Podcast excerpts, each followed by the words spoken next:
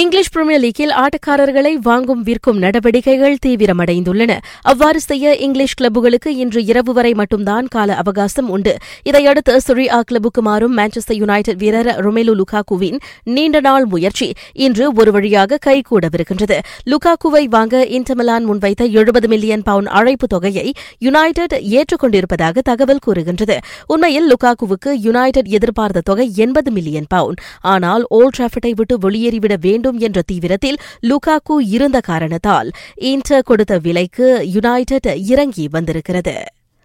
ஆர்சனலுக்கு மாறிச் செல்லும் வேட்கையில் இருக்கும் David Lewis செல்சியுடனான பயிற்சிகளில் பங்கேற்க மறுத்து வருகின்றாராம்.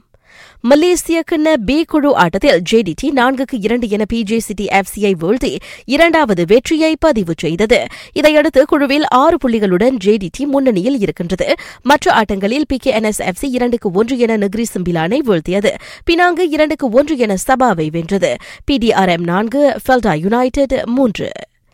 பயிற்றுநர் பி. மணியம் தலைமையிலான நாட்டின் பதினைந்து வயதுக்கு கீழ்ப்பட்டோர் அணி ஏஎஃப்எஃப் கிண்ண இறுதி ஆட்டத்திற்கு தகுதி பெற்றிருக்கின்றது. அரையிறுதி ஆட்டத்தில் மூன்றுக்கு ஒன்று என வியட்நாமை வீழ்த்திய மலேசியா நாளை இறுதி ஆட்டத்தில் தாய்லாந்தை சந்திக்கும். மற்றொரு நிலவரத்தில் பதினெட்டு வயதுக்கு கீழ்ப்பட்டோருக்கான தேசிய அணி ஏஎஃப்எஃப் கிண்ண தொடக்க ஆட்டத்தில் சுழியத்துக்கு ஒன்று என வியட்நாமிடம் தோற்றது. உலக இளையோர் ஸ்குவாஷ் போட்டி காலிறுதியில் மலேசிய அணி மூன்றுக்கு சுழியம் என சுவிட்சர்லாந்தை வென்று அரையிறுதிக்கு முன்னேறியுள்ளது.